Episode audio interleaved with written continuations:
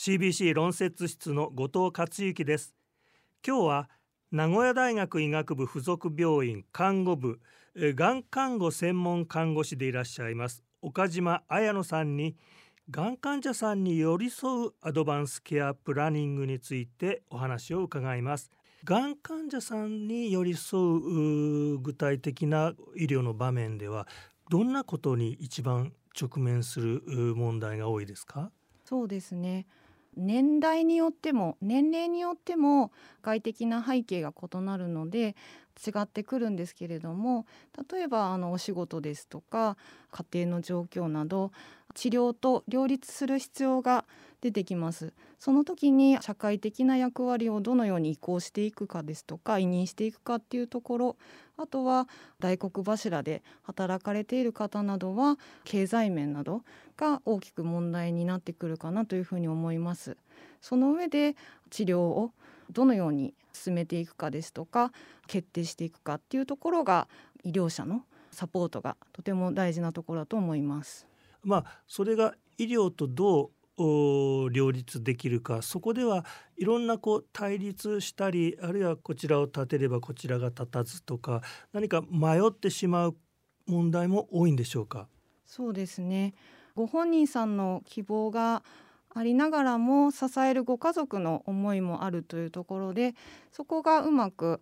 噛み合わないと言いますか重ならない同じ方向性にならない時もありますのでそういった時はがん看護専門看護師の立場としてサポートしています。具体的にはどういう寄り添い方あるいは対応の仕方が多く直面していらっしゃる課題なんでしょうか？はい、例えばですけれども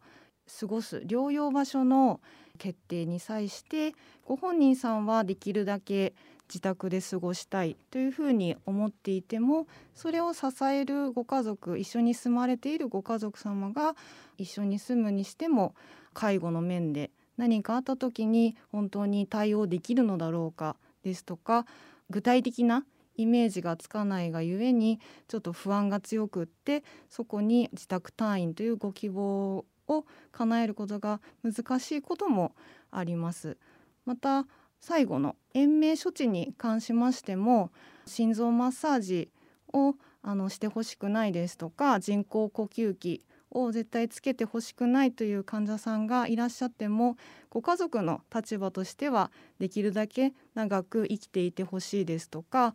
何かやってあげたい何もやらないであの亡くなってしまうのはとても悲しいというふうな思いの違いが出た時に本人さんがあくまで主体ですのでご家族様の思いを聞きつつその背景にある思いを聞きつつもご本人さんだったらご家族様はどういうふうに思われますかというような家族の方にご本人さんの立場に立って考えられるような声かけ投げかけをしています。そのようにお話をこう持ちかけられるとご家族の方はどんな反応をして、くださることが多いですか？まあ、家族の思いとしては長く生きててほしいというふうに思っていても自分だったらどうかなというふうに考えを想像できるのでそうしますとやっぱり痛い思いはしたくないし苦しい思いもするのはちょっと辛いなということでやはり心臓マッサージはしないでほしいというようなあの選択ご本人さんの意思を結局尊重できるような結果になることがあります。その他にできるだけ前向きに立ち向かっていく上でアドバイスされていらっしゃることはどんなことが多いですか？治療を選択する上でも医師からメリットデメリットをあのよく聞いていただいて理解していただいているか病識の程度とか理解の程度に応じて医師からの再度説明をいただいたりですとか治療の選択で例えばあの病状によって治療を進めていくにあたって急激に体力が落ちたりですとか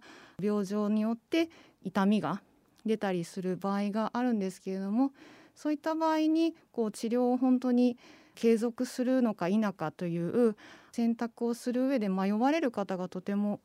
多いのでそういった時に治療を継続することのメリットとデメリットでしない時のメリットとデメリットをあのしっかりご理解いただいた上でご本人さんが何を大切にしているかどう生きたいかっていうところをお聞きして一緒に考えていくっていうところがあの大事かなというふうに思っています。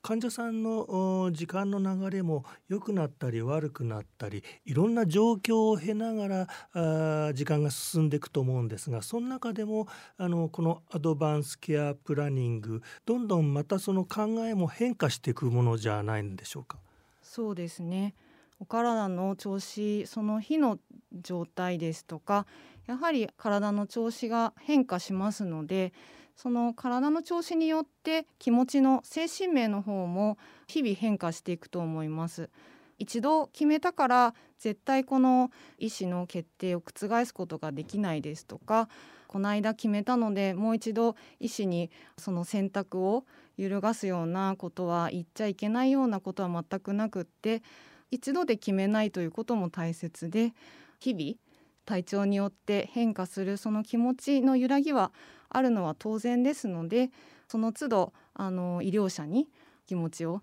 伝えていただければあの医療やケアの選択については決して正解があるとかこれが不正解であるということは全くなくってご本人さんらしさが貫けるといいますかご本人が幸せな選択肢をその都度あの見つけて考えて話し合っていくっていうところが大事だと思います。今後岡島さんが患者さんやご家族、え、医療者のみんなでこう情報を共有する上でこういう運動とかこういう講習会とかセミナーとか開きながら広めていきたいっていうなんか運動のこう予定とかあるいはプランとか夢とかがあったら教えてください。えーと、名古屋大学の医学部附属病院でもあの地域の市民の皆さんに向けて12月に人生会議一緒にやってみましょうという形でイベントを開催する予定もございますしまた健康な時から自分の自分らしさを考えていくそのような機会を設けられるようなそういったイベントや市民向けの講座とかを行っていけるといいかなというふうに思っています。